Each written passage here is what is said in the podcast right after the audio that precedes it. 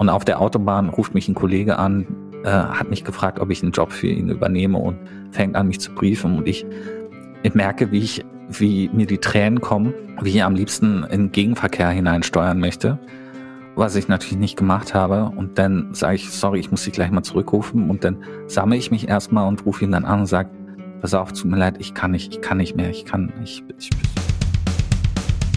dies ist das Jahr meines Lebens.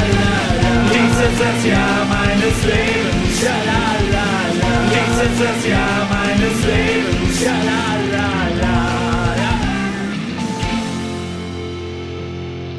Das Jahr meines Lebens heute mit der Folge über das Jahr 2020 oder 2020. Das historische Jahr. Es ist chronologisch gesehen im Prinzip die vorletzte Folge, die wir machen können. Denn in diesem Podcast beschäftigen wir uns mit den Jahren von 1989 bis 2021. Und wir beschäftigen uns nicht nur mit den Jahren, sondern auch mit unser beider Leben. Wer ist uns? Wir sind Patrick Steller und Christiane Wittenbecher. Ja, zwei Freunde sprechen über ihr Leben. Jedes, in jeder Podcast-Folge knöpfen wir uns ein Jahr unseres Lebens vor und sprechen darüber, was ist in dem Jahr passiert, was ist uns in dem Jahr passiert, was haben wir in dem Jahr gemacht und vor allen Dingen, was hat das mit uns gemacht, wie hat es uns verändert, wie hat es uns geprägt. Jetzt haben wir das krasse historische Jahr 2020, was, glaube ich, für alle Menschen überall auf diesem Planeten eine Zäsur war. Echt? Ja. Wieso? Ich weiß gar nicht warum. Was war da nochmal? Was? Äh, hm, keine Ahnung. Ja. Hm hatten wir da nicht genau, da war doch Deutschland EU-Ratspräsident, äh, hatten, hatten wir die Ratspräsidentschaft, ne? Wahrscheinlich war das der Grund. Stimmt, und die Fußball-EM ist aus irgendeinem Grund ausgefallen. Das war ziemlich einschneidend. Ja, irgendwas war da. Was war das denn nur? Ja, jedenfalls werden wir auch in diesem Jahr wieder darüber sprechen, was ist uns hier eigentlich ähm, alles so zugestoßen in dem Jahr und ähm, wie prägt es uns vielleicht bis heute. Es ist, wie Patrick, wie du schon richtig gesagt hast, es ist ähm, chronologisch gesehen das vorletzte Jahr und zum Zeitpunkt der Aufnahme ist dieses Jahr zwei Jahre her, also noch sehr, sehr präsent in unseren Köpfen. Richtig. Deswegen ist es, ja, es hat es mir in der Recherche auch irgendwie ein bisschen schwerer gemacht, weil ich auf einmal so eine Fülle an Material hatte, so viele Fotos, so viele Kalendereinträge. Ähm, also das, da das Jahr halt noch nicht so lang vorbei ist, ist es relativ gut dokumentiert. In den Folgen, wo wir in die 90er zurückgegangen sind oder Anfang äh, oder in die 2000er, da war das alles ein bisschen einfacher auszuwählen, weil nicht mehr so viel dokumentiert war. Verstehst du, wie ich meine? Ach, witzig. Ja, witzig. Bei mir ist es genau andersrum. Ich habe zum ersten Mal eine Fülle von Fotos, aus denen ich schöpfen kann, weil du weißt ja, ich habe nicht so viele Fotos, also schon gar nicht aus meiner Kindheit und frühen Jugend. Und ab dem Zeitpunkt, wo man Handy hat, äh, wo es theoretisch ganz viele Fotos gibt, habe ich ja diverse Handys äh, in, in diversen Gewässern versenkt und deswegen eigentlich erst ab 2017 Fotos. Ähm, das heißt, für mich war es endlich mal total einfach zu recherchieren und ich musste nicht irgendwie 50 Leute fragen. Also ich war ganz dankbar. Sehr gut. Was wir an dieser Stelle noch kurz erwähnen müssen, wie immer, wir erinnern uns an Sachen auf unsere Weise. Also es kann passieren, dass wir Dinge durcheinander bringen. Wir, wir können gar nicht so objektiv sein, äh, wie wir wollten. Erinnerung ist subjektiv. Doch wir versuchen nach unserem besten Wissen und Gewissen die Sachen, die passiert sind, und die uns passiert sind, so wiederzugeben, wie sie sich unserer Meinung nach zugetragen haben. Ganz genau. Was natürlich gar nicht subjektiv ist, und da bin ich total dankbar für meine Lieblingskategorie am Anfang jedes Jahres. Für jedes Jahr machst du, Patrick, einen musikalischen Zusammenschnitt und ich finde, das bringt einen immer am besten ins Jahr rein.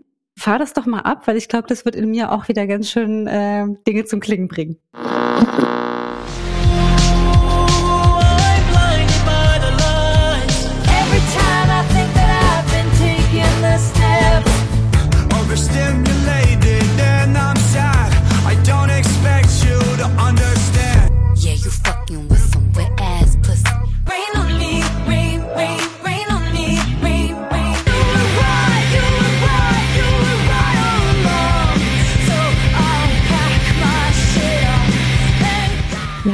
Aber Blinded by the Lights, richtig cooler Song, äh, cooler, also cooler Song, aber ein sehr, sehr cooler Song. Blinded by the Lights. Ähm, fand ich deswegen geil, weil ich The Weeknd ja seit, weiß ich nicht, bestimmt 2010 total bewundere. Ich habe mir das, das Debütalbum von ihm habe ich mir sogar noch als CD gekauft. Trilogy waren drei CDs. Irre. Und ich fand den großartig. Also da war der noch anders drauf als jetzt, also sehr viel düsterer. Und jetzt das Poppige, was er jetzt macht, ist ja komplett anders, aber natürlich auch mega geil. Aber ich kann natürlich sagen, ich habe ihn schon vor über 15 Jahren, äh, naja, 15 vielleicht nicht. Ich kenne ihn schon viel länger als ihr alle, die ihn jetzt so abfeiern, ne? So. Genau, ansonsten musikalisch gesehen, dadurch, dass in dem Jahr ja Corona war, wurden, wurden ja auch etliche Alben verschoben und es gab plötzlich dieses neue Genre der Quarantäne-Alben, wo Musiker sich online zusammengeschlossen haben, Singles aufgenommen haben. Ich erinnere mich an so einen Ärzte-Song äh, mit so einem Video, wo jeder der drei Ärzte in der Küche saß und die so Stab für Stab Übergabe gemacht haben und dann gab es ganz andere Bands, die versucht haben, trotzdem alles synchron miteinander zu machen. Unter anderem auch Press Club, so eine australische Band, die ich in dem Jahr entdeckt hatte und die dann auch vorgespielt hatte, was dazu geführt hat, mhm. dass wir vor kurzem im Jahre 2022 zusammen auf ein Konzert gehen wollten, wo ich denn doch nicht mitkommen konnte, weil ich einen Nabelbruch hatte, der unbedingt in der Konzertzeit operiert werden musste. Aber immerhin habe ich dann äh, ein T-Shirt von dir mitgebracht bekommen. Naja. Ja, und ich erinnere mich auch noch, dass es sehr viele Experimente gab, auch Kunst, Kultur. Das war so ein, so ein Riesenthema. Wie kriegt man jetzt digital, also irgendwie das zu den Leuten? Da gab es total viele Experimente. Ähm, und ich weiß auch noch, dass es für einige Künstler wirklich auch ein Karrierebooster war, witzigerweise. Also jetzt nicht für alle, aber zum Beispiel auch eine australische Künstlerin, Tesh Sultana, die ist dann durch ihre Wohnzimmer-Sessions bekannt geworden, weil die angefangen hat, einfach so zu Hause bei sich mit ihrem Looping-Pedal und ihren Gitarren und ihren, ihrer grandiosen Stimme irgendwie ähm, aufzunehmen. Und die ist dadurch total bekannt geworden. Also mir zumindest auch zum ersten Mal aufgefallen dann. Genau, Corona ist ja quasi das große Meta-Thema, was das Jahr äh, beschäftigt hat. Ganz offiziell, ich habe nochmal nachgeguckt, sagt das Robert Koch Institut, dass die erste Welle von Mitte Januar bis Mitte Juni dauerte aber wir alle erinnern uns weniger an Wellen und mehr an Lockdowns. Und der erste Lockdown war ja. vom 22. März bis zum 4. Mai. War das erst am 22.? Ich glaube, das war doch eine Woche vorher schon. Eine Woche vorher wurde es angekündigt und dann haben die nochmal eine Woche gebraucht, bis so richtig. Und der Lockdown sollte auch erst nur zwei Wochen dauern und wurde halt immer wieder verlängert. Ja, ich erinnere mich noch an Parkbänke, auf die man nicht sitzen durfte bei einer Inzidenz von 50. Ich erinnere mich noch an Klopapier, das plötzlich leer war und ein rares Gut wurde und äh, alle Memes beherrschte. Nudeln auch. Nudeln, Reis. Klopa Klopapier und Nudeln, das neue Hauptgericht Was der Deutschen. zur Hölle? Ja. Ja. Ich habe naja. irgendwann mal ein Foto geschossen, da war, lag unter einer Parkbank eine Packung Klopapier und das hat sich angefühlt wie, oh mein Gott, ich habe ein Goldnugget gefunden. Aber bevor es den ersten Lockdown gab, haben wir beide ja unabhängig voneinander nochmal so richtig schön gefeiert. Silvesterparty. Auf jeden Fall.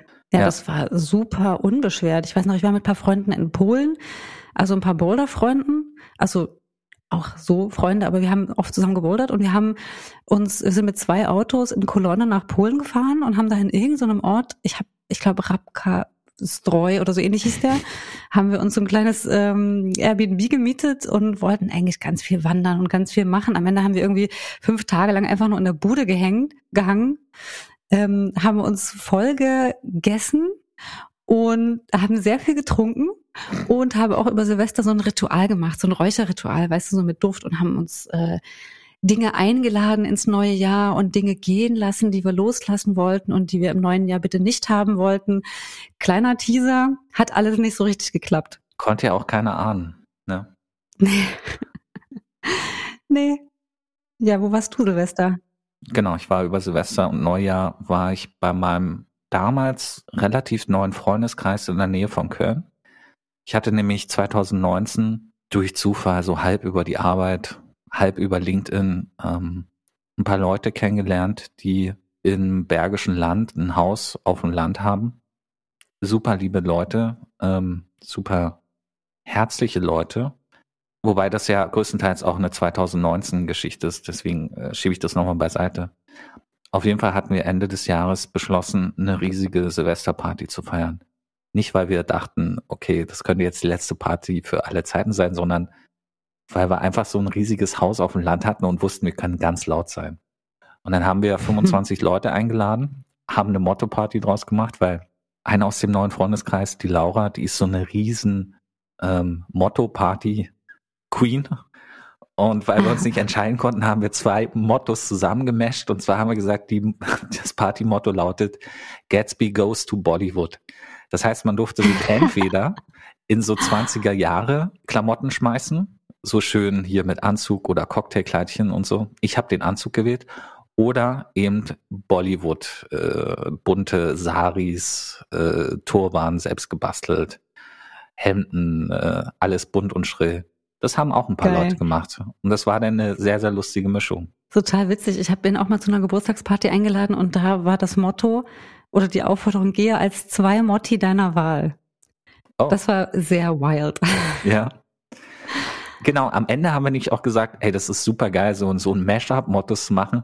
Wir machen die nächste Partys unter dem Motto Space Hippies. Geil. Die Party, da möchte ich dann dabei sein. Genau, Spoiler, Party hat nie stattgefunden, weil da kam ja relativ schnell Corona um die Ecke. ähm, aber wie, wie, gesagt, die, diese Party war auch so, ähm, auch so total cool, herzlich, viele liebe Leute.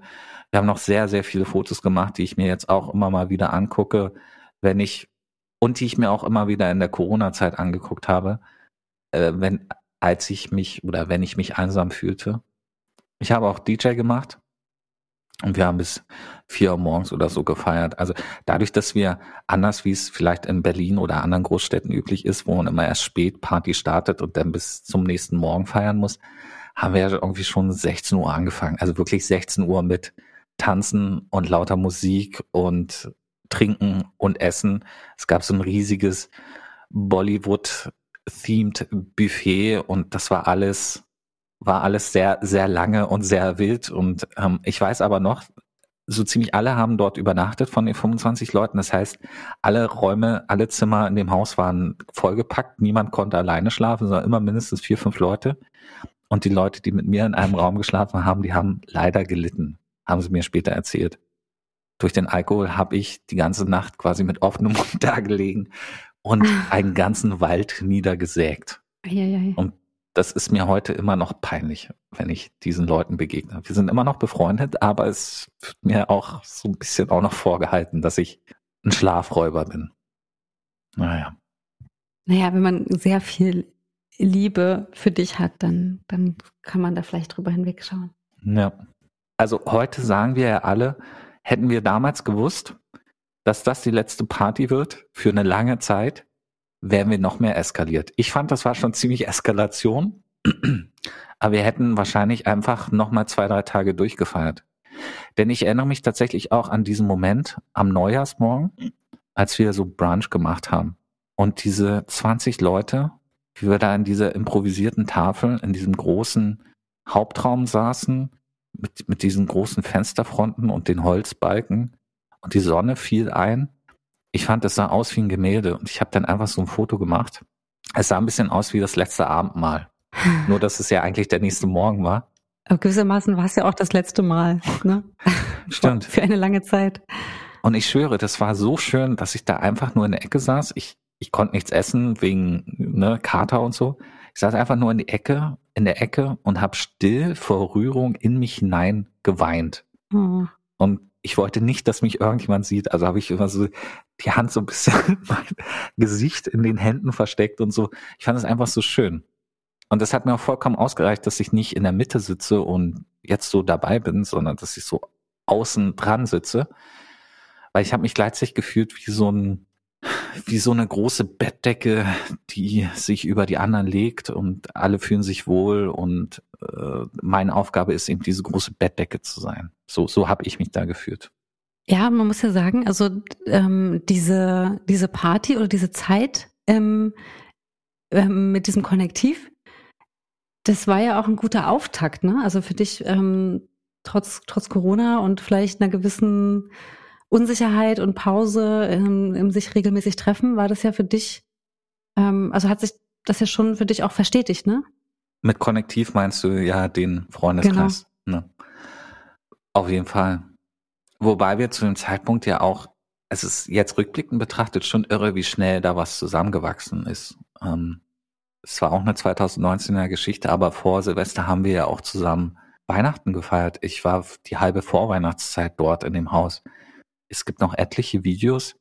Laura, von der ich vorhin erzählt habe, ihr, ihr Freund Matthias, die hatten zu dem Zeitpunkt ähm, ein Baby, was nicht noch nicht sehr alt war, vielleicht ein Jahr alt oder so, sitzt dazwischen und wird mal von der einen Tante und oder dem anderen Onkel, also Tante und Onkel in Anführungsstrichen, so be betuttert und so. Alle kümmern sich um, um alle und es war immer sehr familiär auch. Und rückblickend betrachtet ist es irre, wie schnell das passiert ist. Es ist innerhalb von wenigen Monaten passiert, diese Verbindung aufzubauen und die auch bis heute gehalten hat. Und auch eben an diesem mhm. Neujahrsmorgen habe ich die ganz stark gespürt. Und das war aber nur der erste Tag in diesem Jahr. Ne? Es gibt ja noch so viele andere Tage und Geschichten. Wie ging es denn weiter für dich? Nach, nach Polen, meine ich. Also nach, nach Polen, was wirklich eine sehr, sehr schöne Zeit war mit ähm, ganz lieben Freunden, muss ich sagen, ging es eigentlich ähm, konstant so, weiß ich nicht, sehenden Auges in die Kreissäge, würde ich sagen. Inwiefern?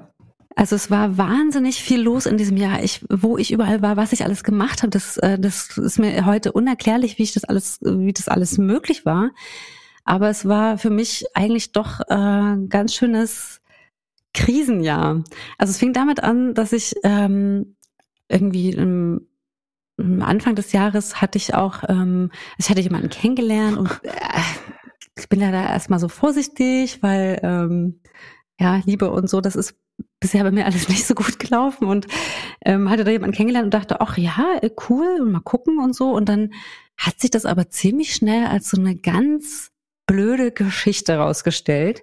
Und das. Blöd inwiefern? Also er hieß Paul, Name geändert. Naja, oh Gott, wie soll ich das erklären? Das war so ganz komisch. Also wir hatten so ganz komische Streitereien die ganze Zeit. Und dieser, mit diesem Menschen konnte ich nicht gut äh, diskutieren. Ähm, und der, dem ging es auch nicht sehr gut in der Zeit. Und er hat sich, glaube ich, von mir Rettung erhofft und hat dann sozusagen mit emotionaler Erpressung darauf reagiert, auf mein, auch auf mein Autonomiebedürfnis. Und das waren dann so, so ganz komische Diskussionen, die wir hatten und an denen hat sich dann immer alles so krass entzündet. Das habe ich auch noch nie erlebt. Also zum Beispiel, wir hatten mal eine Diskussion, ähm, da ging es darum, genau, es ging um eine Verhütungsmethode, die wir besprochen haben. Und es ging einfach um etwas, wo ich als Frau, die ihren Körper kennt und bei der Frauenärztin äh, sich informiert hat, einfach besser weiß, was für mich gut ist. Und er hatte immer ein totales Problem damit, wenn ich seine Ratschläge nicht angenommen habe. Anderes Beispiel war, ich war auf, auf Arbeit in, der, in, in dieser Zeit sehr unzufrieden ähm, mit dem mit dem psychosozialen Gefüge. Es war sehr anstrengend für mich und ich hatte da ähm, hatte da oft oft mich drüber beschwert und auch da hat er mir ständig so Business Ratschläge gegeben und ich habe ihm immer gesagt, Paul, ich möchte keine Ratschläge. Ich möchte gerade erstmal ventilieren und ich weiß schon, ich weiß schon, was ich da tun kann und ich tue auch total viel und ich möchte ähm, du musst mich hier nicht beraten, ja, sondern wir sind. Äh, du sollst einfach nur zuhören. Genau, und ähm, ja. er hat, war da einfach immer total beleidigt und hat das ganz, fand das ganz, ganz kränkend, wenn ich sozusagen seine Expertise nicht angenommen habe und das nicht genau so gemacht habe. Und das hat immer ganz schnell zu Explosionen geführt, solche Diskussionen. Das heißt, der war auch Journalist wie du. Auch Journalist, auch in der Medienbranche. Ah, okay. Ähm, guter, guter Typ, also auch sehr erfolgreich. Ähm, und das, das war aber so, dass sich halt sehr schnell herausgestellt hat, dass immer wenn wir so diskutieren, dass wir dann so feststecken und das immer so ganz groß und so ganz verletzend war und ich konnte damit gar nicht umgehen. Ich habe teilweise, wenn dann so ein Streit aufkam, habe ich immer gesagt, du, ähm, vielleicht machen wir hier einfach mal kurz einen Cut und jeder geht nach Hause und wir sprechen morgen nochmal, weil ich habe das Gefühl, irgendwie kommen wir jetzt nicht weiter und wir verletzen uns jetzt bloß. Und er hat dann aber oft darauf bestanden, dass wir dann weitersprechen. Und dann war es auch so. Es war sehr verletzend und dahinter kam man dann auch nicht mehr zurück. Und äh, so war das dann auch. Irgendwann habe ich dann gemerkt, okay, irgendwie, das ist echt komisch für mich. Das, so will ich das nicht. Und habe dann mal gesagt, du, ich brauche, glaube ich, mal so ein bisschen Abstand. Wollte aber nicht gleich, dass, das, dass wir das Projekt komplett beenden, sondern habe gesagt, ich gib mir mal ein bisschen Zeit, gib mir mal ein bisschen Raum. Und den hat er mir nicht gegeben. Er hat dann ganz oft angerufen, darauf bestanden, dass wir das jetzt besprechen und ausdiskutieren. Und ich habe ihm auch gesagt, Paul, wenn wir jetzt weitersprechen, dann gibt es dann kein Zurück mehr, dann verletzen wir uns. Lass uns das jetzt nicht tun, sondern lass uns einfach mal kurz durchatmen, ja. Und ja, am Ende kam es dann so, wir, es gab noch ein paar Telefonate, es war sehr verletzend und dann war halt für mich klar, okay, das, das geht hier so nicht weiter und dann war es halt vorbei. Das war ganz doof, es war ein ganz doofes Ende. Richtig enttäuschend. Und dann habe ich natürlich, wie so oft in meinem Leben gedacht, Gott, das wird nie was mit mir und Liebe und überhaupt. War ein ganz schöner, bin ich ganz schön krass auf den Boden geklatscht. Das tut mir leid. Tat mir auch damals leid. Ich erinnere mich nämlich, dass wir danach dann noch in einer Kneipe waren. Das war auch wahrscheinlich der letzte Kneipenabend vor dem ersten Lockdown oder so. Ja, da erinnere ich mich noch dran. Und du mir das alles äh, ausführlich erzählt hast und ähm, und du dann auch gesagt hast, hat das eigentlich noch einen Sinn? Wieso muss sowas immer enden? Ähm, habe ich habe ich einfach ein schlechtes Händchen für Männer oder gibt es so viele schlechte Männer da draußen, wo ich dann als Mann da sitze und immer denke, ja, beides. ja. ähm, also es ist schwer. Also äh, an unserer Freundschaft schätze ich, dass wir quasi, dass wir ja unterschiedliche Geschlechter sind und dass wir uns gegenseitig immer die Perspektive des anderen Geschlechtes gerade in so emotionalen Themen ähm, äh, zeigen können. Aber wenn du verletzt wirst, dann fällt es mir immer extrem schwer, nur zuzuhören und keine Ratschläge zu geben. Weil ich glaube, das war auch der Punkt, ne? Paul konnte nicht zuhören, musste immer Ratschläge geben. Ähm, irre ist auch, dass das nur drei Monate gedauert hat. Ähm, ja, das dass sie in kurz. diesen in diesen drei Monaten schon quasi so, ein, so eine gesamte Beziehung von vielleicht zwei Jahren erlebt hat. Ne? Am Anfang rosa rot und dann diese seltsamen Streits, wo man irgendwann merkt, okay, die sind so existenziell, diese Streits, und ihr habt keine vernünftige Streitkultur, da muss man sich einfach trennen. Das ist ganz komisch. Gut ne? ist, dass es euch schon nach drei Monaten aufgefallen ist, aber krass ist auch, wie schnell es eskaliert ist, jetzt rückblickend betrachtet. Ja, absolut, weil ähm, am Anfang projiziert man ja immer, ne? Also wenn man sich so verliebt, dann sieht man ja all das, was man sich immer so wünscht und was man immer haben möchte. Und das, das, hat natürlich einen ganz großen Einfluss. Und irgendwann klingt das ja ab und dann guckt man, okay, was ist denn da wirklich da und was bleibt denn und so. Und das ging, das war wirklich wusch. Projektion over, wusch, Aufschlag. Also ich glaube, da kam auch sehr viel Kontext dazu. Ich will jetzt nicht sagen, dass er einfach ein total schlechter Typ ist. Gar nicht, sondern ich glaube, er war auch genauso troubled ähm, wie ich. Und das war einfach keine, keine gute Konstellation. Was war denn bei dir so ähm, los in der romantisch-erotischen Front im Jahr 2020? Zwei Ereignisse, die mich auch nachhaltig durchgerüttelt und geprägt haben. Das erste war, direkt zu Beginn des ersten Lockdowns habe ich mich noch einmal mit Fanny getroffen. Fanny, mhm. Moment, das Fanny? ist doch hier die damals von aus der Schulzeit in der Folge 1998 habe ich über sie erzählt, ne? Kind der Sonne und so. Das Lied. Ja, für die hast du ein Lied geschrieben, ja. Und ich war ja dann auch später mit ihr zusammen. Und mhm. ähm, durch Zufall sind wir uns Ende 2018, Anfang 2019 nochmal über den Weg gelaufen. Das ist eine Geschichte dann für diese beiden Folgen. Ja. Und wir haben uns dann auch 2020 getroffen. Ich kann soweit sagen, wir waren 2019, waren wir im Prinzip zusammen. Und Ende 2019 haben wir uns getrennt. Nochmal. Wir waren dann beide alleine, so das erste äh, Quartal 2020. Und dann begann der erste Lockdown und ich weiß nicht, wir hatten, wir hatten zu der Zeit auch noch äh, viel telefoniert und dieses erste Lockdown-Wochenende dachte ich, ach scheiß drauf auf alles, hey, wenn jetzt die Welt untergeht und wer weiß, wie lange diese Corona-Kacke dauert und so. Ich fahre da jetzt einfach hin. Ich fahre da einfach hin zu ihr, stell mich vor die Tür, klinge und frage sie, ob wir nicht nochmal so Weltuntergangs-Sex-Wochenende haben wollen, sozusagen. Weltuntergangs-Sex, wow. ich fand das sehr romantisch. Ja. Das Lustige Mega. ist, auf dem, auf dem Weg, also außerhalb von Berlin gewohnt zu der Zeit, ähm, auf dem Weg von der S-Bahn-Station zu ihr äh, lief, lief ich über den ähm, Supermarktparkplatz und da sah ich sie auch gerade, wie sie ins Auto stieg vom Einkaufen und ähm, winke ich ihr so zu, sie ist total überrascht, wir umarmen uns. Erst gab es diesen komischen Moment, ne? Darf man sich jetzt noch umarmen oder eigentlich ist ja Lockdown, man muss ja alles so. Und da habe ich ihr gesagt, was ich vorhabe und sie hat gesagt, ah, du bist doch verrückt. Patrick. Und ich so, du kannst auch Nein sagen, dann fahre ich jetzt wieder nach Hause. Aber Wie da ich du, Moment, warte. Wie hast du es ihr, äh, was waren deine Worte, die du gewählt hast? Das möchte ich jetzt mal wissen. ich habe gesagt, pass auf, Fanny, ich weiß, wir sind nicht mehr zusammen, wir haben beschlossen, nicht mehr zusammen zu sein, sondern nur noch gut, gut befreundet zu sein und so. Alles cool, aber ganz ehrlich, hast du nicht Lust, dieses Wochenende nochmal mit mir einfach so zu tun, als wären wir sehr, sehr gute Freunde. Und nee, ehrlich gesagt weiß ich gar nicht, wie ich es gesagt habe. Ich, ich, ich glaube nicht, dass ich so ganz frei rausgesagt habe, hast du Lust, dieses Wochenende den ganz, die ganze Zeit mit mir Sex zu haben, sondern ich, ich habe es ein bisschen subtiler formuliert, aber es, es war klar. Und wie hat sie dann reagiert? Sie hat gesagt, du bist doch verrückt, okay? Oder du bist doch verrückt, lass mich nachdenken? Oder du bist doch verrückt, verrückt, nein, niemals? Aber gleichzeitig ist sie rot geworden und hat dich angezwinkert? Nee, sie hat gesagt, du bist doch verrückt, okay. Und hat gesagt, wie gut, dass ich äh, mehr eingekauft habe, als ich eigentlich am Wochenende essen werde. Ich so, du, wir können auch ganz viel bestellen, weil, ne, dieser ganze Sex, der wird auch sehr viel Energie verbrauchen. Ich glaube, diesen Satz habe ich tatsächlich gesagt. Und dann sind wir zu ihr gefahren.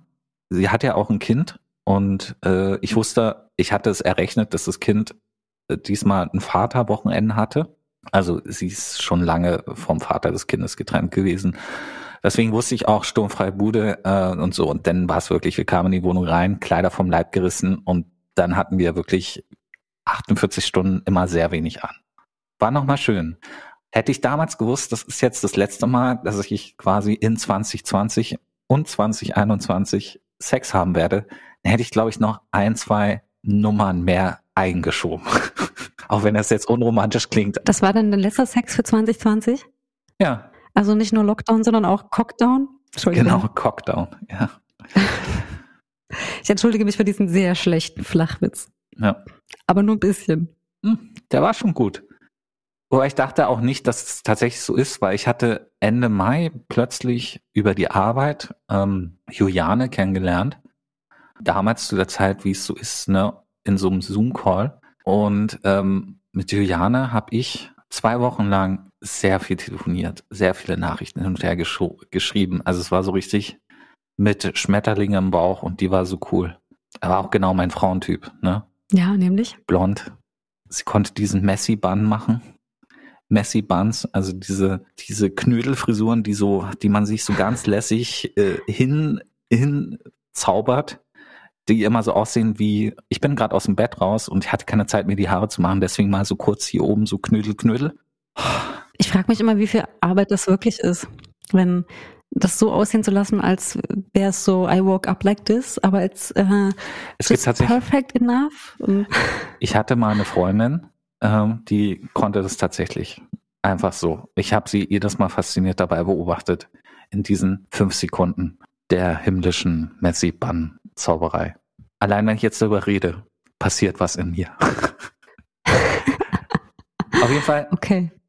Äh, Juliane, ne, cooles Mädel, äh, riesiger Marvel-Fan zum Beispiel. Wir haben wirklich die Nächte durchtelefoniert. Ich war zu dem Zeitpunkt ähm, wieder in dem Haus in, in, im Bergischen Land mit den Kölner Freunden. Ähm, wir hatten uns während der Corona-Lockdown-Zeit da nämlich das Haus so aufgeteilt. Äh, immer verschiedene Gruppen konnten da für zwei, drei Wochen rein und dort gemeinsam Quarantäne machen. Und äh, in der Zeit war ich da mit Matthias und Laura und dem und dem Kind da und habe wirklich von morgens bis abends mich mit Juliane beschäftigt. Und ähm, nach zwei Wochen war es dann endlich soweit und wir wollten uns in Hamburg treffen, weil sie hat in Hamburg gewohnt. Mhm. Und ähm, gab es ein paar Red Flags. Unter anderem hat sie mich am Abend zuvor angerufen und hat mich schon mal vorgewarnt, dass sie irgendwie, dass sie vielleicht nicht so reagiert, wie ich denke, dass sie reagieren würde. Es klang mir auch ein bisschen kryptisch, ne? Aha, ja, klingt, klingt irgendwie beunruhigend. Genau. Und Also sie hat, sie hat es damit erklärt, dass sie irgendwie ein bisschen schüchtern ist, weil man sich so das erste Mal im Fleisch und Blut gegenübersteht. Ähm, gerade weil man irgendwie so viel telefoniert und hin und her geschrieben hat und da dann auch so eine gewisse Erwartungshaltung geschürt wird. Auch aus Angst natürlich, dass die Realität dieser Erwartungshaltung nicht standhalten kann. Und ich habe ihr da gesagt, gesagt, du, ich habe gar keine Erwartung, äh, du. Pff. Also war klar, dass ich dort übernachte und dachte, yeah, cool. Wenn die nur halbwegs so cool ist, wie in den ganzen Telefonaten und im Hin- und Herschreiben, ähm, dann wird das ein richtig cooles Wochenende. Mit wahrscheinlich auch Sex. Und dann bin ich eben dahin gefahren und habe sie vorher am Telefon noch beruhigt. Und dann bin ich in Hamburg, steig aus der S-Bahn, sehe sie, sie zaubert mir ein Lächeln aufs Gesicht, einfach nur dadurch, dass sie da ist und so zauberhaft aussieht, wie ich sie, wie ich sie aus dem Zoom-Call kenne, aber dann auch noch in echt. Sie war sogar ein bisschen größer, als ich dachte. Ich breite meine Arme aus und gehe so auf sie zu und sie gibt mir das Gefühl, als wäre ich so ein Creep, der ihr auf der Straße auflauert. Okay. Also sie, sie wirklich, sie, ihr, ihr ganzer Körper versteift sich, als sie mich sieht und so fährt Wow. wie, wie so eine Schildkröte, die den Kopf einzieht in den Panzer. Und dann lässt sie sich so widerwillig umarmen und sagt so, hi. Und ich denke so, Krass. what the fuck? Ich so, hi, hi Juliane, ich bin endlich da. Hey, wie geht's dir? Und sie so, hm. Ich so, okay, soll ich dich erstmal in Ruhe lassen? Und sie so, hm, willst du dich erstmal akklimatisieren? Ich habe mich auf einmal, ich habe mich gleich nach äh, ungefähr fünf Sekunden so gefühlt, wie äh, es war wie so ein wie so ein Vertrauenslehrer mit einem Kind oder irgendwie, also Oh. ich habe gespielt, okay, wow, da ist irgendwie ein riesiges Problem, was ich, was ich überhört habe, was ich nicht gesehen habe. Ich muss sich dem ganz behutsam nähern. Auf jeden Fall sind wir dann zu ihr gegangen und ich habe mich auch in der Wohnung wie so ein, wie so ein Eindringling gefühlt. Das, wir haben wirklich kaum geredet. Dann habe ich gesagt, okay, wollen wir erstmal spazieren gehen. Ich hatte immer noch Herzklopfen und äh, Bauchschmerzen. Diesmal weniger vor Verknalltheit, sondern eher vor Fuck, was ist hier los? So. Mhm. Und dann habe ich sie irgendwann nach einer halben, dreiviertel Stunde so weit geknackt, geknackt gehabt, wie so eine Nuss. Ähm, und sie hat mir erzählt aus ihrem Leben und hat auf einmal ihren ganzen Rucksack ausgekehrt. Und ähm, Okay. kann ich jetzt auch nicht ins Detail gehen. Ähm, ist zu intim. Auf jeden Fall Aber kannst du un ungefähr umreißen, was das Problem war bei ihr? grundsätzlich so schlechte Erfahrungen mit äh, Ex-Freunden, die ihr das Gefühl gegeben haben, minderwertig zu sein. Und das hat sich dann irgendwie als Glaubenssatz in ihr verfestigt. Mhm. Und deswegen flüchtet sie sich in diese halbreale Text- und Social-Media-Welt, wo sie total super drin ist. Auch telefonieren und, und wie gesagt, Nachrichten schreiben und so. Aber ähm, kriegt es dann nicht im wahren Leben mehr hin. Eben aus Angst, dass alle Leute recht haben, die ihr gesagt haben, dass sie minderwertig ist. Oh.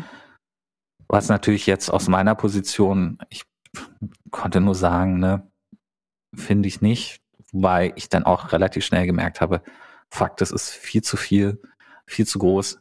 Zum Zeitpunkt hatte ich selber ähm, mit Depressionen zu kämpfen, hatte sie aber, können wir nachher noch drüber reden, Mhm. eigentlich soweit im, im Griff. Das ist ja immer so ein Auf und Ab, ne? Aber da habe ich gemerkt, ich bin überhaupt nicht stabil genug, um mich damit zu beschäftigen. Und eigentlich hätte ich in dem Moment dann einfach sagen müssen, hey komm, lass uns die Sache abbrechen, gescheitertes Experiment, ich fahre wieder nach Hause, wir telefonieren morgen nochmal und so. Alles cool, Mhm. ne? Wieder besseren Gewissens bin ich noch zwei Tage da geblieben und habe da irgendwie versucht, sie zu heilen, obwohl ich das eigentlich nicht wollte. Mhm. Also da habe ich mich ganz dämlich eigentlich auch verhalten. Was auch darin gipfelte, dass wir irgendwie nachts im Bett nebeneinander lagen, wie irgendwie sie hatte noch mal einen Pullover übergezogen, so wie Bruder und Schwester. Und am Ende war es dann so weit, dass sie mich dann irgendwann nach zwei Tagen küssen wollte. Und ich wollte dann aber nicht mehr. Und das war alles sehr, sehr weird im Nachhinein. So. Mhm. Und danach habe ich dann auch erstmal so eine Dating-Pause gemacht. Ja, klingt, als wäre da, äh, also ich glaube, das ist ja fast gut, dass da nichts zwischen euch passiert ist, weil wenn da so jemand so mit sich noch kämpft und irgendwie so große Themen hat. Aber da sind wir auch wieder so beim bisschen beim Thema Projektion, ne? wenn man so über die Ferne mit jemandem Mhm. flirtet oder vielleicht so Fantasien entwickelt und so, das ist ja sicher. Ne? Da, das kann man manchmal auch besonders intensiv tun, weil es ja eben äh, über die Distanz stattfindet. Ja, vielleicht hat sie da sich sozusagen auch mehr, mehr gewünscht, als sie dann am Ende in der Lage war.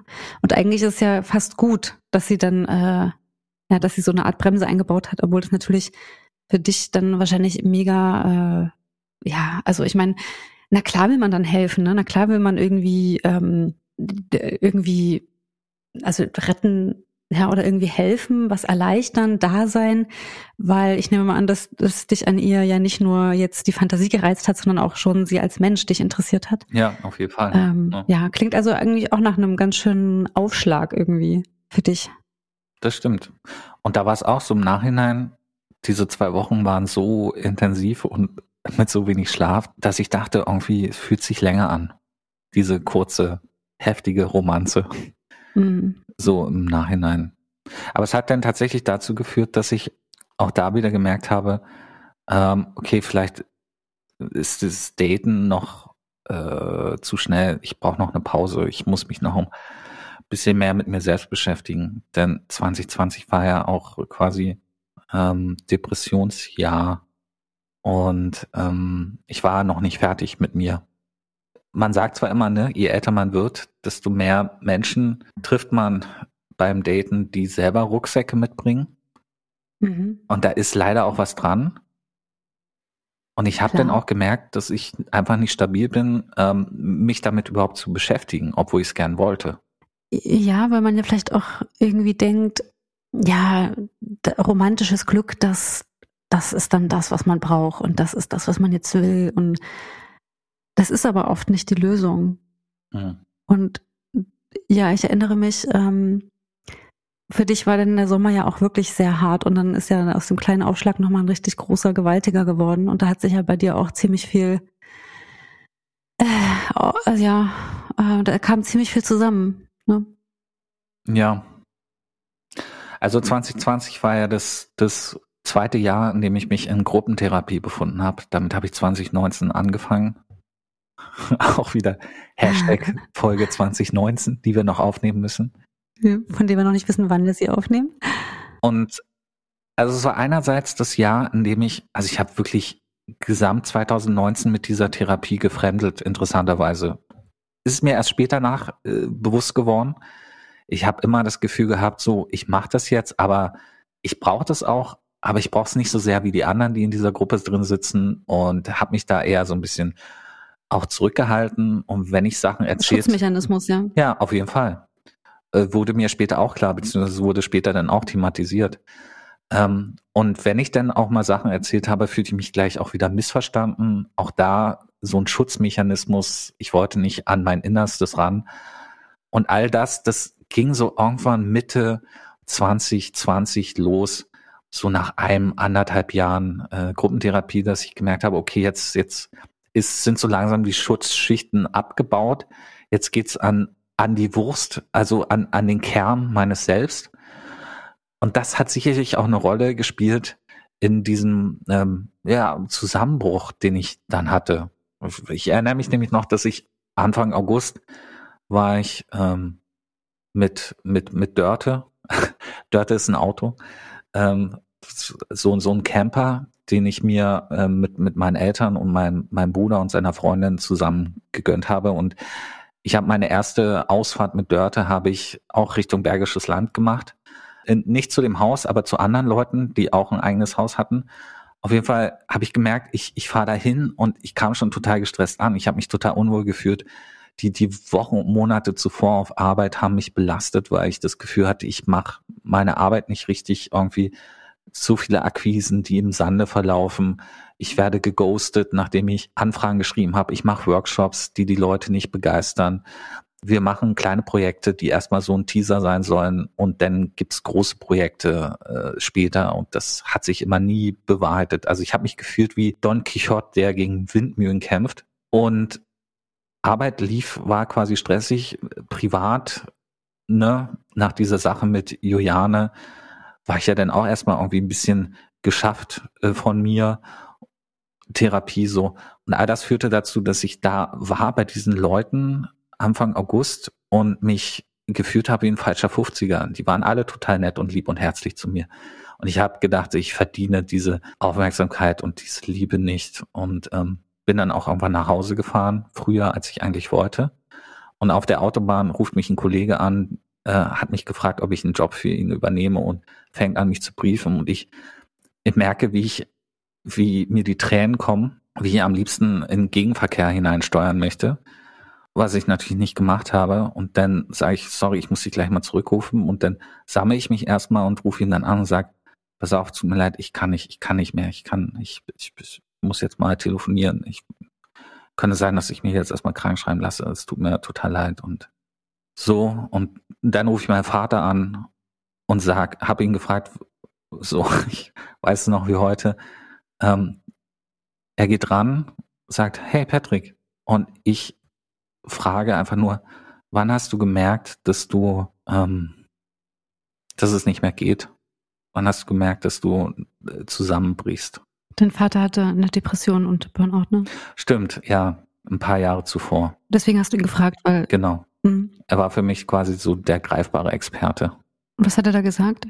Er hat gesagt, oh Gott, wenn ich das jetzt erzähle, dann kommen mir auch nochmal die Tränen. Er hat gesagt, ey, ich hab, ich hab, ich hab schon seit Wochen auf deinen Anruf gewartet.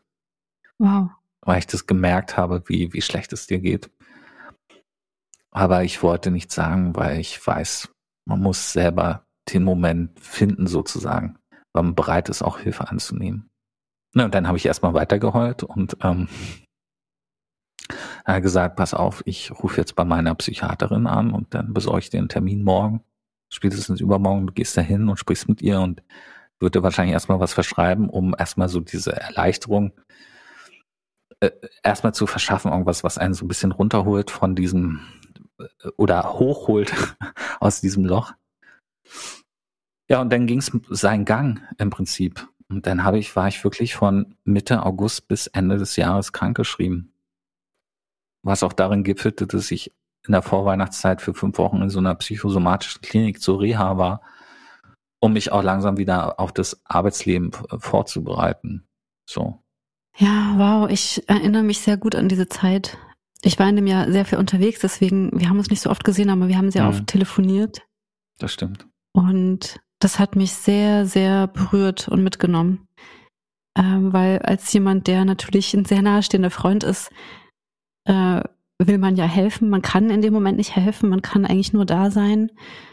Man, man muss auch erstmal rausfinden, wie, wie ist man eigentlich da, ja. Mhm. Aber ich habe das, ähm, also aus meiner Perspektive ähm, fand ich das einfach also ging mir, das ging mir total nah, was, was dir passiert ist, weil ich weiß ja, dass du viel gekämpft hast, dass du lange in, wir haben auch viel über diese Gruppentherapie gesprochen und ich weiß, dass du da auch immer sehr distanziert warst ähm, und eher so, weiß nicht, fast schon wie so ein, wie so ein Entertainer drüber gesprochen hast, also sozusagen immer die schön, äh, also das immer so anekdotisch erzählt hast und ähm, gar nicht so, so sehr an dich rangelassen hast und dann, dann dieser Moment, wo dann alles so auf dich zusammen, also das ganze Gewicht über dir so zusammenbrach, ähm, das tat mir unendlich weh. Und ähm, ja, wenn du das jetzt so erzählst, also da kommen ja auch fast schon wieder die Tränen, vor allen Dingen, weil ich es jetzt auch noch besser nachführen kann äh, nach dem Jahr 2020 und 2021.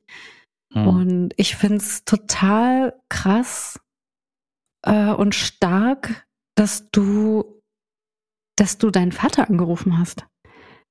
Also dass du in dem Moment oder dass du auch sozusagen bei dem Anruf, der reinkam, dass du das geschafft hast, zu erkennen, nee, ich muss das jetzt erstmal regeln. Hm. Also das ist eine, das ist eine total krasse Stärke, auch wenn du wahrscheinlich das Gefühl hast, das kam viel zu spät und du hättest das schon viel früher machen sollen. Das stimmt, ja. Aber ich finde das, ähm, ich finde das toll und vor allen Dingen dein Vater, ähm, dass, dass er dir da auch helfen konnte, ja, und dass er da sofort genau die richtigen Dinge ähm, initiiert hat. Wow, und ich muss dir auch sagen, dass du in die Klinik gegangen bist, davor habe ich auch total Respekt, weil ich weiß von mir, dass ich da total ähm, die Hemmung gehabt hätte oder hatte.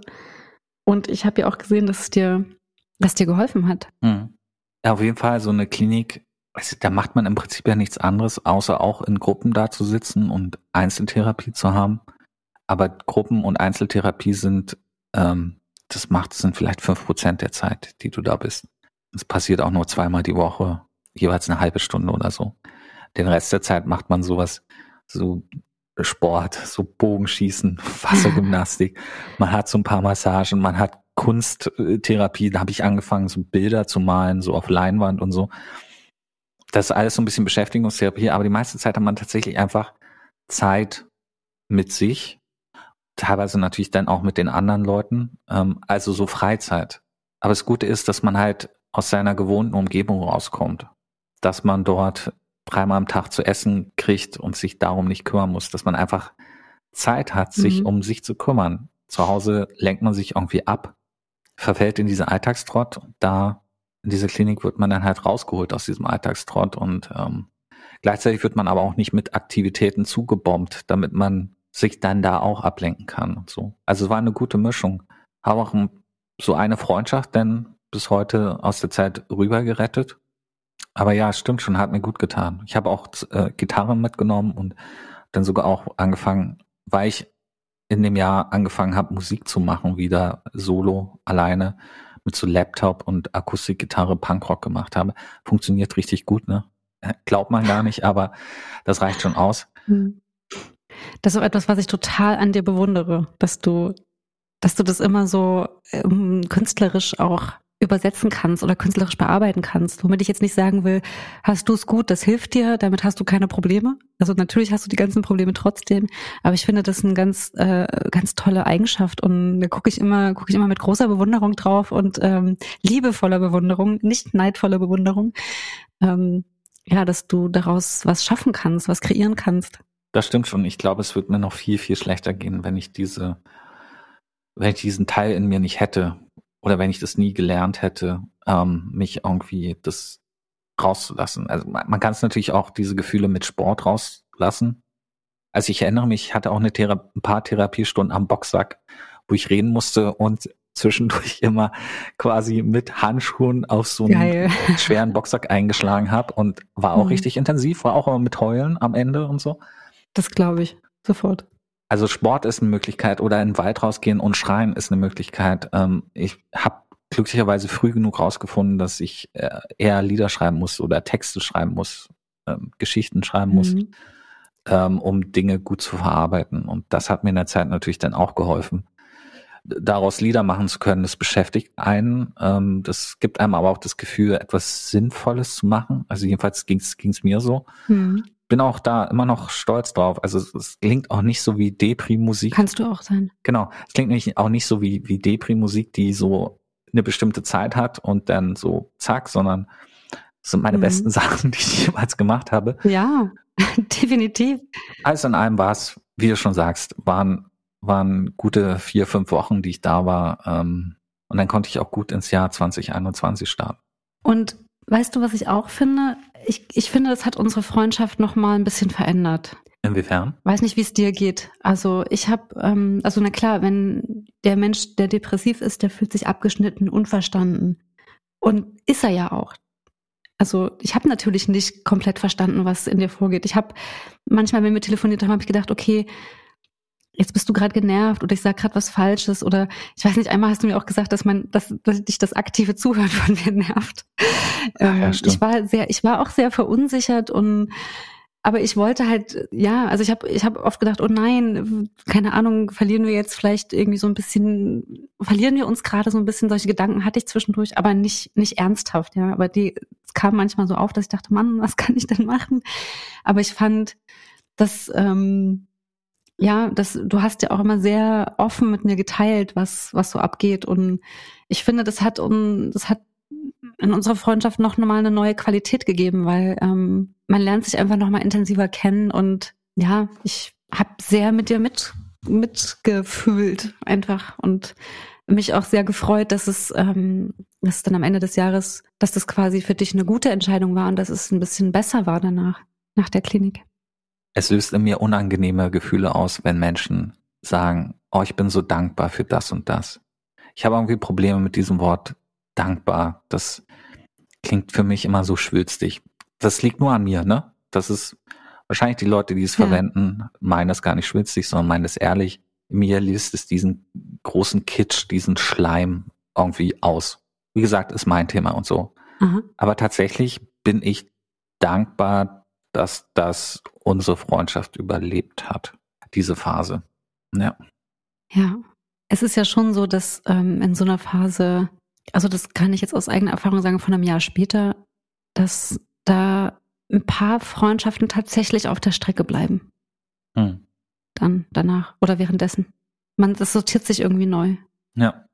Aber auch, was nie nur an den anderen Leuten liegt, sondern auch an einem selber, weil man teilweise ja gar nicht die Energie hat, Freundschaften mit allen Menschen aufrechtzuerhalten. Ja.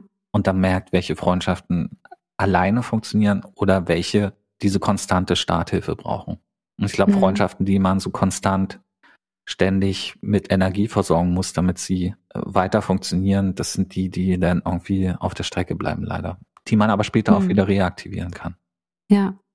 Und ganz sicher war ich auch oft bei anderen genau der Freund, die dann nicht durchgehalten hat, die nicht, die nicht da war, die nicht das überdauert hat. Ganz sicher. Also, na, das stimmt. Das hängt ne? ja auch immer von vielen Faktoren ab. Hm? 2020 habe ich das erste Mal so richtig wirklich verstanden, was ist eine Depression und wie, wie fühlt sich das an und wie, wie denkt man, wie handelt man, wie, wie zerrt das auch an einem. Und da habe ich dann wirklich auch nochmal reflektiert über mein Leben bis zu diesem Zeitpunkt und wie oft ich mit Leuten zu tun hatte, die auch Depressionen hatten, was ich teilweise sogar wusste. Und dadurch, dass ich das nicht vorher selbst erlebt hatte, habe ich oftmals nicht den richtigen Umgang damit gewählt. Ich habe nicht zugehört. Ich war nicht einfach nur da.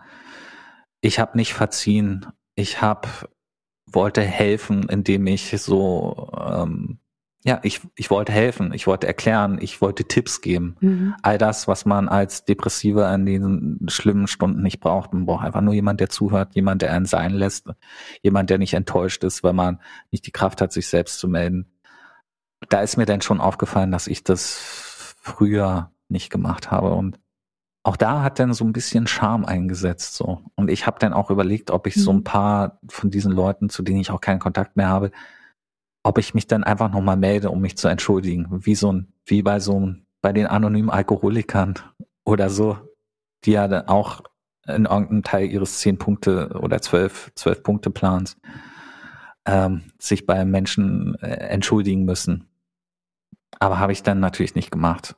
Aber es hat mich auf jeden Fall sensibler gemacht und ich habe dann auch gemerkt, wie viele Leute mit solchen psychohygienischen Themen zu tun haben. Das hat mich dann doch auch überrascht.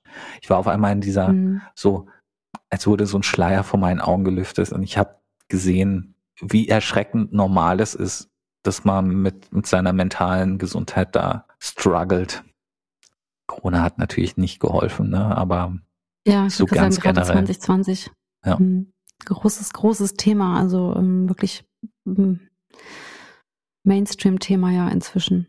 Ist eigentlich gut, dass das auch jetzt sichtbarer ist. Ähm, das erzeugt zwar vielleicht bei manchen das Gefühl, es gibt jetzt viel mehr, hm. aber ich glaube, das gab es schon immer. Also es hat eben auch mit der Art und Weise zu tun, wie wir arbeiten. Das ist eigentlich eine gute Überleitung, weil so wie ich gearbeitet habe 2020, hat, mir, hat das für mich auch ähm, ganz, also bin ich da auch sozusagen auf der Überholspur genau auf, auf dieselbe Situation zugerast. Was war denn da los? Ähm, Hilf meinem Gedächtnis nochmal auf die Sprünge, bitte. Ja, also für mich war das ein total intensives Jahr, also klar für viele, aber ich war ja in der Produktionsfirma, die ich halt bis dahin, also seit 2016 mit ein paar Leuten aufgebaut habe. Wir haben ja Videos gemacht, 360 Grad, VR-Videos und so weiter hm. für Medien und Unternehmen der neueste Shit damals quasi, oder? Genau. Und auch für, zum Beispiel haben wir auch für den Bundespräsidenten gearbeitet und die Videos für seine Social Media Kanäle produziert. Und Februar 2020 bin ich noch mit meiner Kollegin zusammen, sind, haben wir die Geschäftsführung übernommen des Ladens. Ja, und das war eine Phase, so, es kam die Pandemie, es war eine Krise, es war absolute Unsicherheit. Kann, was kann man jetzt überhaupt noch produzieren? Welche äh, Aufträge können wir jetzt überhaupt noch machen? Gleichzeitig war meine Kollegin auch in einer persönlichen Krise, die aber auch mit der Arbeitssituation zu tun hatte. Das heißt, es war eine Situation, wo ich eigentlich schon vom letzten Jahr einen Burnout mit rübergenommen habe ins neue Jahr, aber natürlich trotzdem weitergemacht habe. So, und eigentlich habe ich, war ich auch mit vielen Dingen mit dieser Konstellation ähm, mit einem der Kollegen sehr unzufrieden, weil wir, weil eigentlich das Vertrauensverhältnis sehr angeknackst war. So um es jetzt mal ganz euphemistisch zu formulieren. Und eigentlich hätte ich schon, hatte ich schon so starke Abwärts also hatte ich schon so Tendenzen, das Ganze, also mich davon zu befreien. Aber ich habe natürlich sehr gehangen an diesem Baby, an diesem Projekt, auch an diesen Menschen, die da mit uns gearbeitet haben, die ich ja zum Teil auch mit selbst eingestellt habe. Und dann war es halt so, okay, eine Kollegin ist ausgefallen, ein anderer Kollege, mit dem kann ich gerade nicht gut zusammenarbeiten, ähm, weil Vertrauensprobleme und äh, sehr, sehr schwieriger Mensch. Ähm, und es ist Krise und es, und es war aber dann zu unserer Überraschung, war total viel zu tun. Wir, mhm. so, wir haben plötzlich 360 Grad Produktionen aufgenommen, weil das natürlich das perfekte Medium ist, Museen und so weiter äh, Orte zugänglich zu machen für Menschen, die gerade dort nicht hin können, weil das alles geschlossen ist. Ich hab, wir haben wahnsinnig viele Videoaufträge gehabt. Es gab Workshops, ähm, teilweise auch schon digital. Es lief einfach wahnsinnig gut und ich bin in so einen Modus gefallen, so mein, so sozusagen dieser Modus, den ich sehr gut kann, aber der bei mir einfach zwangsläufig in, ins Ausbrennen führt. Nämlich, okay, wenn jetzt hier alle nicht mitmachen, dann rette ich das jetzt. Alles klar, Spuck in die Hände, los geht's ich habe teilweise zwei Drehs am Tag gehabt oder neben den Drehs, zwischen den Drehs, währenddessen noch ähm, mit Auftraggebern gemakelt und Termine ausgemacht. Und ja, alles klar, kriegen wir hin, kein Problem.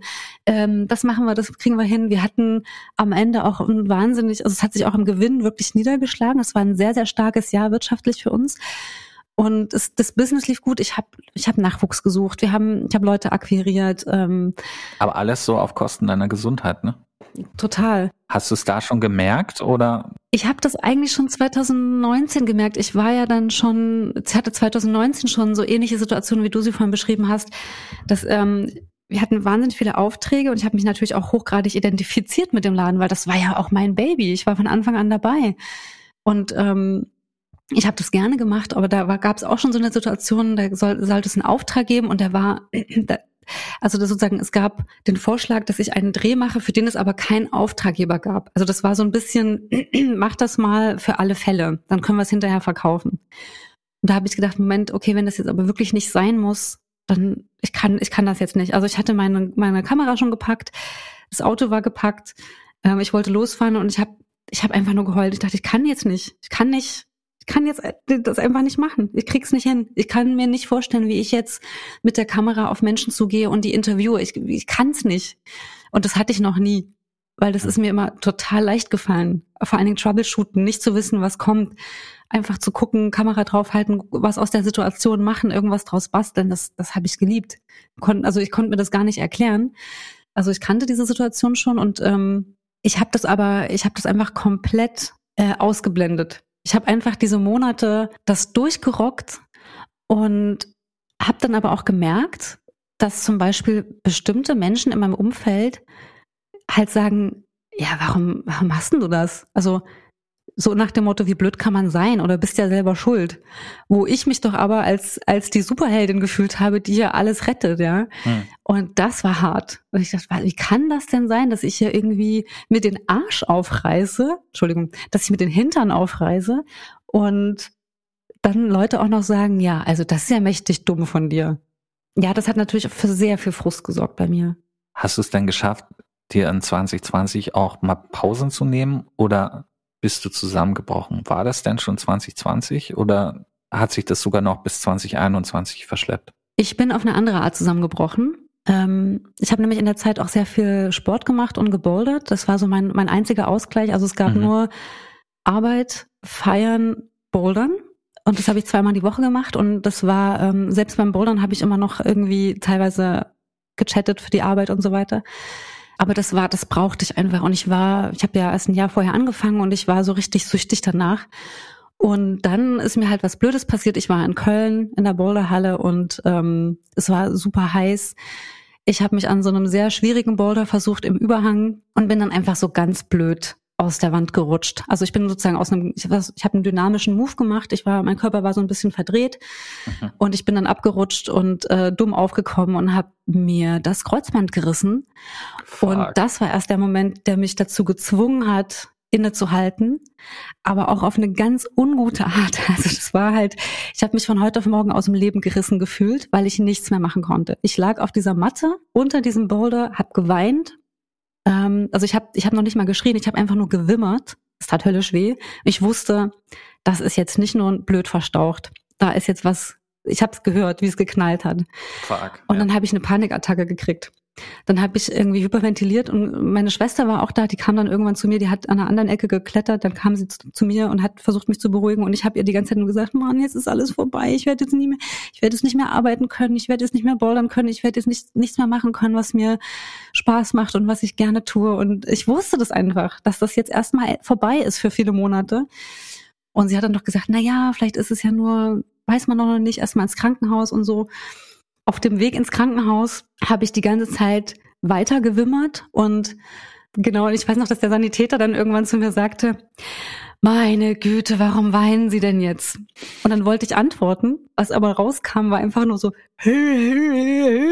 weil, wie ich gelernt habe, wenn man hyperventiliert, ja, dann ähm, fließt das Blut ja nicht mehr so durch den Körper, ja, und alles wird taub. Meine Hände waren taub. Ich wollte dann mit meiner Hand meine Lippe anfassen und wollte sagen, meine Lippen sind taub.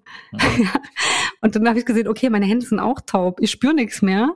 Und ich habe so richtig flach und schnell geatmet. Und dann meinte er so, ja, das ist ja klar, weil sie jetzt hier auch hyperventilieren. Habe ich echt gedacht, ey, wenn ich dich erwische, wenn ich hier rauskomme, ja, ich hau dir eine runter. Ich war so sauer auf den Typen.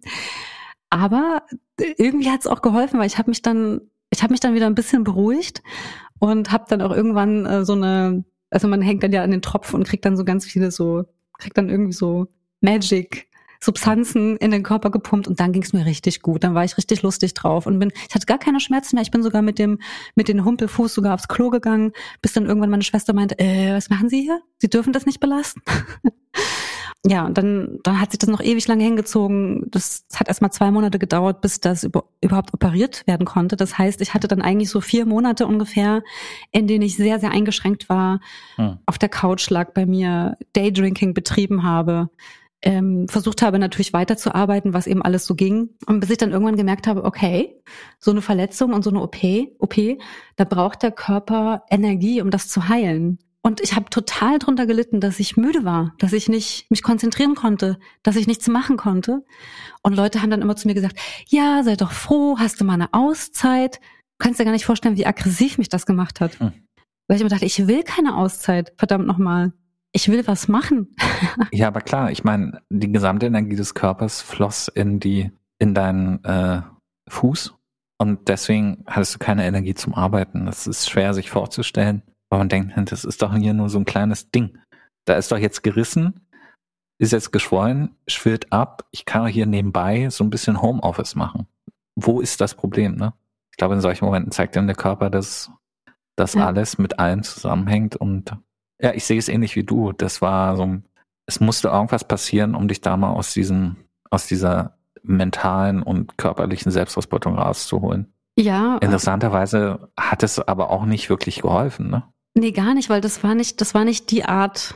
Ähm, also es hat, es hat mich schon Dinge gelehrt, aber das hat sehr lange gedauert. Es hat sehr lange gedauert. Also ich hatte plötzlich so eine kleine Identitätskrise, weil ich dachte, was, was bin ich denn jetzt eigentlich noch, wenn ich weder durch meine Arbeit und durch meine Produktion zeigen kann, was ich, was ich mache, was ich kann. Also wenn ich das jetzt nicht mehr bin und wenn ich aber auch nicht mehr durch durch Klettern oder durch ähm, sozusagen Steigerung der Leistung, also wenn ich das, wenn ich das auch nicht mehr bin, sondern wenn ich jetzt nur noch diese Frau bin, die sich halt kaum noch bewegen kann, die irgendwie Ewigkeiten braucht, um die Treppe runter und hoch zu kommen, die irgendwie nur noch Süßigkeiten isst und Netflixt und, und trinkt sozusagen und sich dabei zuguckt, wie sie quasi ähm, aufgeht. Wer bin ich denn dann noch? Da hatte ich totale Probleme und äh, das Problem war halt, da war nichts. Aus meiner Sicht war da nichts, was das hätte füllen können. Und ich wollte das zurückhaben. Also ich habe nicht gedacht, so jetzt gehe ich mal in mich und denk mal nach und hm, sondern ich habe einfach nur FOMO gehabt. Fear of Missing Out. Korrekt. Also die Angst, etwas zu verpassen. Das Ding ist halt, ja, es hat, es hat am Ende aber doch auch eine ähm, katalysatorische Wirkung gehabt, weil ich halt dadurch, dass ich einfach nicht mehr so arbeiten konnte, hat es mir dann doch ermöglicht, auch mal so einen anderen Blick auf die Situation auf die Arbeitssituation zu legen. Also zum einen die Fülle an Dingen, die, die Fülle an, an Workload, die ich abgerissen habe, wie unnormal das eigentlich ist, weil ich gemerkt habe, dass ich es auch nicht mehr kann in dem, in dem Umfang. Und weil ich auch gesehen habe, weil ich plötzlich diesen Draußenblick hatte von, wie toxisch ist es eigentlich, wie wir da alle miteinander umgehen. Und ich meine damit gar nicht, dass alle irgendwie komisch miteinander umgehen, sondern es gab, hat sich vor allen Dingen an einem Menschen, also es war ein, ein Mensch so ein bisschen, also sehr, sehr schwierig und der hat es für uns alle schwierig gemacht und es gab da Vereinbarungen und Gespräche und das hat aber alles, also darauf konnte man sich nicht verlassen. Und dann habe ich irgendwie, weiß ich noch, gab es noch irgendwann mal eine Aussprache, da bin ich auch noch mit, mit Gehhilfen irgendwie in ein Café gegangen, wo wir uns unterhalten haben und da habe ich gemerkt, warte mal, das ist doch alles kompletter Schwachsinn hier. Also das, das funktioniert doch nicht. Und da ähm, hat sich sozusagen dann doch bei mir langsam eingestellt, dass ich, dass ich da raus muss aus dieser Situation. Und das ist mir so schwer gefallen, weil ich so sehr dran gehängt habe und weil ich auch meine Identität so stark damit verknüpft habe, was ich da aufgebaut habe und was wir da, was wir da alles an tollen Aufträgen und, und Umsätzen irgendwie hinkriegen. Das war so schwer für mich, aber ich hatte dann tatsächlich am Ende des Jahres die Entscheidung getroffen, zu gehen und zu kündigen. Würdest du sagen im Nachhinein, dass es war ein Fehler, Geschäftsführerin zu werden? Nee, das nicht, weil ich, das habe ich super gerne gemacht und ich habe da auch viele Qualitäten, also ich habe dadurch auch viel gelernt. Also ich weiß, dass ich, dass das was für mich ist. Ähm, ich habe halt lange daran festgehalten an diesem Projekt, obwohl ich eigentlich wusste, hier läuft wirklich was schief und das ist sehr toxisch und, und nicht normal, was hier passiert. Vielleicht hätte ich das, also ich habe das ja früh erkannt und habe ja sehr dagegen angekämpft und habe halt lange sozusagen die Auffassung gehabt, dass wenn ich das, wenn ich da genug Kompromisse finde, wenn man sich da einigt, wenn man da dies macht und das tut und jenes äh, beschließt, dass das dann halt geht. Also ich habe nicht gesehen, dass das quasi mit rationalen Mitteln einfach nicht mehr zu lösen war. Und ich glaube, da bin ich wirklich fast schon dankbar wegen für den Kreuzbandriss, ähm, weil es, es mir das gezeigt hat. Ansonsten hätte ich mich, hätte ich mich wahrscheinlich wirklich einfach weiter tot gemacht und wäre irgendwann anders zusammengebrochen. Das heißt, du hast Ende des Jahres, wie du eben gesagt hast, beschlossen, da rauszugehen aus der Firma. Das hat dann wahrscheinlich noch bis 2021 gedauert, äh, bis du dann da wirklich raus warst, ne? Ja, genau. Ich habe im Dezember die Kündigung eingereicht und dann war klar, drei Monate okay. ist ja noch Kündigungsfrist. Ja. Es war aber so, dass auch der, ähm, der Mensch, der die Kündigung in Empfang genommen hat, die auch ganz lange nicht geöffnet hat und das auch nicht wahrhaben wollte. Hm. Also das war noch so eine zusätzliche Schwierigkeit, weil das war dann irgendwie auch nicht so einfach, das zu kommunizieren im Team und nach außen. Und ich ähm, war aber in dem Jahr auch ähm, noch für ein also ich war, ich war Teilnehmerin des Reporter Slams. Mhm. Ich weiß nicht, das Format ähm, kennst du, das ist ja, da geht's also ein bisschen so ähnlich wie ein Poetry Slam. Ähm, Journalisten erzählen unterhaltsam von ihren Recherchen und die lustigste Geschichte gewinnt. Und okay. das sollte eigentlich schon im Jahr vorher stattfinden. Ich wollte was über 360-Grad-Videos erzählen. Also ich wollte so ein bisschen erzählen, wo so die Tücken des ähm, Drehs und der Produktion von 360-Grad-Videogeschichten besteht. Genau, sollte eigentlich 2019 stattfinden, ähm, wurde dann oder vielleicht auch 2020. Es wurde quasi immer weiter nach hinten geschoben in dieser unsicheren Corona-Situation und dann hat man irgendwann entschlossen, okay, wir machen es im Dezember 2020 und Stream ist komplett digital. Also es gab, äh, gab sozusagen eine echte Bühne und Regie und Kamera und Moderation, aber ähm, es wurde einfach komplett gestreamt und Publikum gab es nicht analog. Genau, weil man muss ja Abstand halten. Damals gab es ja noch keine Impfstoffe, glaube ich, ne? Das kam doch alles Richtig. erst 21, wenn ich mich recht erinnere. Ganz genau. Und, und Masken war auch so, dass es eher so Stoffmasken waren oder medizinische Masken und nicht FFP2-Masken. Hm. Ähm, deswegen Te Teilnehmerbegrenzung und so weiter. Und ich hatte mich total die ganze Zeit vorher total gefreut, dass ich da eingeladen wurde und mitmachen durfte. Ähm, nun war das aber im Dezember 2020 für mich einfach so eine total doofe Situation, weil Stimmt. da habe ich natürlich über ganz viele Sachen gesprochen, die ja in der Produktionsfirma entstanden sind. Also Videos, Geschichten, Recherchen, die ich dort gemacht habe. Und ich wollte das so ganz unterhaltsam ähm, veranschaulichen, wie was ist eigentlich der Unterschied, wenn man mit so einer 360-Grad-Kamera dreht, welche Tücken und Fallstricke lauern da, was passieren an da eigentlich für lustige Dinge? Und das war ja eigentlich was total Positives. Und nun war ich ja aber mit dieser Produktionsfirma ja, so ambivalent, weil einerseits wusste ich, ich muss da raus, das ist einfach total ungesund für mich. Gleichzeitig war es einfach, ist einfach mein Herzensprojekt aller Zeiten, ja. Und außerdem war das, äh, war das zwei Monate nach meiner OP. Das heißt, es war einer der ersten Tage, wo ich sozusagen auch wieder ohne Gehhilfen gehen konnte, aber das Knie noch nicht ganz durchstrecken konnte und auch noch nicht ganz anwinkeln konnte. Also ich bin auch noch etwas unrund gegangen, bin dann da auf die Bühne und habe ähm, ja, hab einfach gedacht, okay, ich hole mir das jetzt, ich hole mir das jetzt zurück. Das sind ja meine Geschichten und ähm, meine Erlebnisse und habe das halt habe das wirklich selbstbewusst vorgetragen und es hat mir total Spaß gemacht und dann habe ich das Ding auch noch gewonnen und habe mich so gefreut. Yay. Ähm, aber es war gleichzeitig auch so ein Stich, so ein gewaltiger Stich, weil natürlich, ähm, ja, weil ich halt wusste, ja, das, das war es jetzt erstmal für mich, ja, mit dem, mit dem Thema. Ja. Weißt du, ähm, Standardausspruch am relativen Ende so einer Folge ist, oh, die Zeit ist ja schon wieder bla bla bla Folge Überlänge, lass mal langsam zum Schluss kommen. Hm. Ja, dann würde ich sagen, es ist Zeit, äh, hier mal eine Sollbruchstelle einzuziehen und die ähm, Die drei Fragen, ne? Die drei Fragen. Äh, die drei Fragen, mit denen wir jeden Podcast beschließen. Ähm, was haben wir in dem Jahr gelernt? Was ist Gott sei Dank vorbei? Und das Jahr in einem Wort. Und ähm, Patrick, ich fange natürlich wieder wie immer an, diese Fragen dir zu stellen, nämlich 2020, was ist dein großes Learning aus diesem Jahr? Mm, ich habe gelernt, dass Depression und mentale Gesundheit, dass es nicht etwas ist, was man so nebenbei machen kann, sondern es braucht Zeit, es braucht Geduld, es braucht auch eine große Portion Selbstliebe, was glaube ich die Schwierigkeit ist, sich in so einen mhm. Phasen, wenn es einem schlecht geht, sich selbst zu lieben. Aber das ist, das ist einer der Schlüssel, um aus diesen Phasen rauszukommen.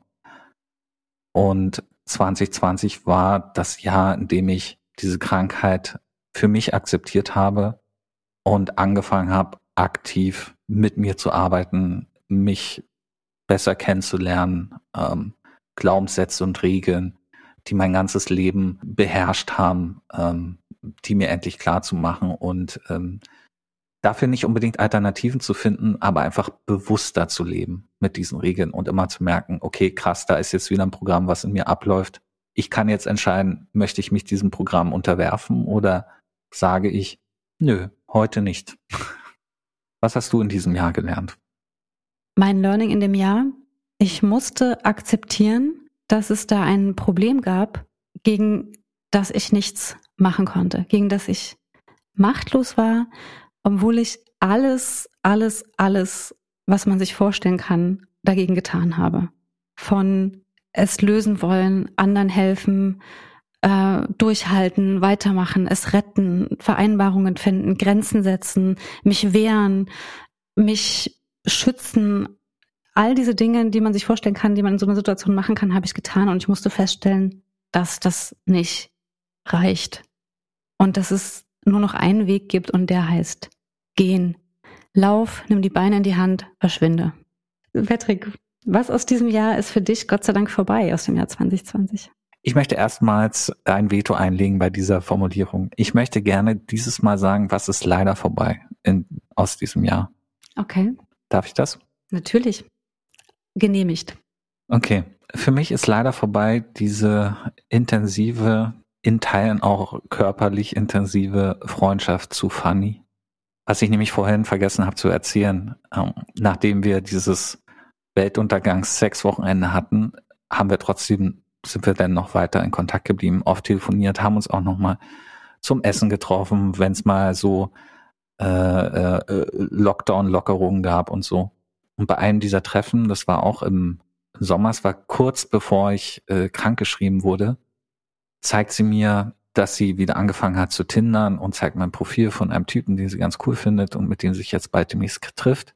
Ich habe ihn nicht erkannt, aber später, äh, zwei, drei Monate später äh, beim Telefonieren sagt sie so, ich muss dir mal was äh, ganz Unangenehmes erzählen. Ähm, bla bla bla. Auf jeden Fall hat sie mir dann erzählt, dass sie rausgefunden hat, dass ihr äh, Tinder-Date, das immer intensiver wurde, dass der in meinem Haus, in der Wohnung über mir wohnt.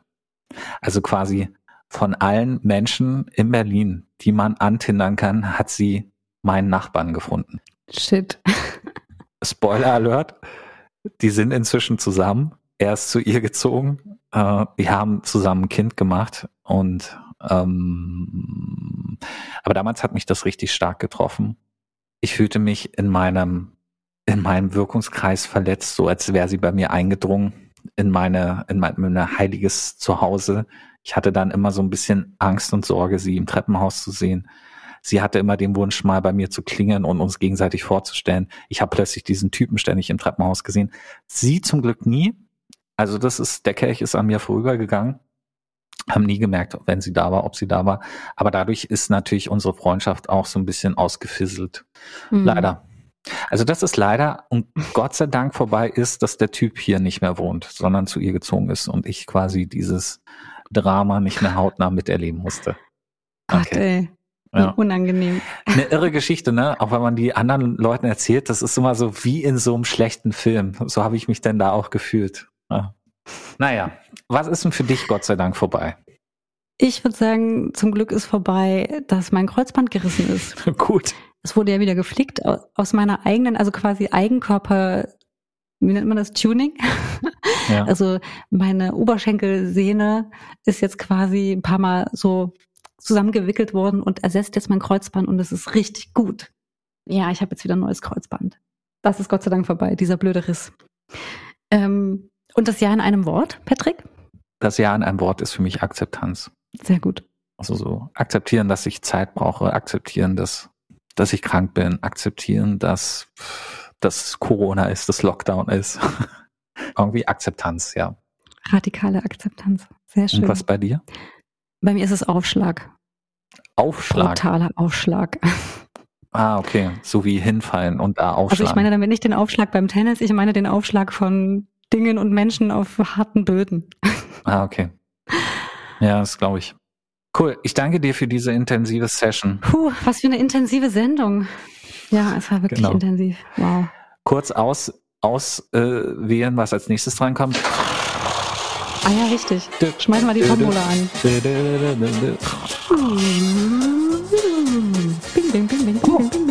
Wir gehen wieder zurück in die Zeit. Gut, bleibt uns ja nichts anderes übrig. 2003. 2003, uh. Christiane. Abi-Jahr. Abi-Jahr für, für dich. Für dich Abi-Jahr. Für mich Zivildienstjahr. Mal sehen. Stark. Was wir das nächste Mal über das Jahr 2003 zu erzählen haben vor 20 verfluchten Jahren war das. 19. Fast. Vor 19. 19. Okay, Chrissy, wie immer. Schön. Es war mir ein Fest, es war mir eine Freude. Halt die Ohren steif. Wir sehen uns in einer Woche. Im Jahr 2003. Ja. Ich wünsche dir eine gute Recherche. Wenn du Hilfe brauchst, ruf an. Ich kannte dich zwar 2003 noch nicht, aber vielleicht kann ich trotzdem helfen. I don't know. Bin ja auch ein guter Hacker oder Kannst so. du immer. Genau. Ja, bin sehr gespannt. Ähm, dann sehen wir uns 2003. Dies ist das Jahr meines Lebens. Schalalala. Dies ist das Jahr meines Lebens. Schalalala. 1989, 1990, 1991, 1992, 1993, 1994, 1995, 1996, 1997, 1998, 1999 und natürlich auch 2000. Dies ist das Jahr meines Lebens. Dies ist das Jahr meines Lebens. Schalalala.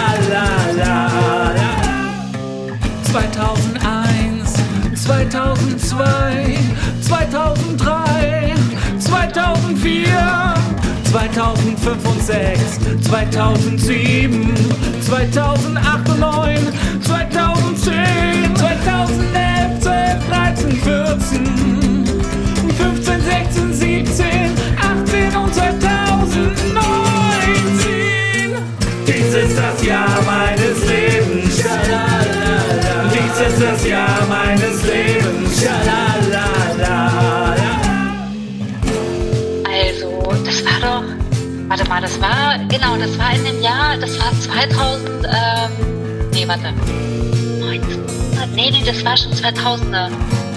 Warte, genau, das war nämlich in dem Jahr, wo auch, ähm, 2020, 2021, dann sind wir fertig, noch ein Jahr machen wir nicht.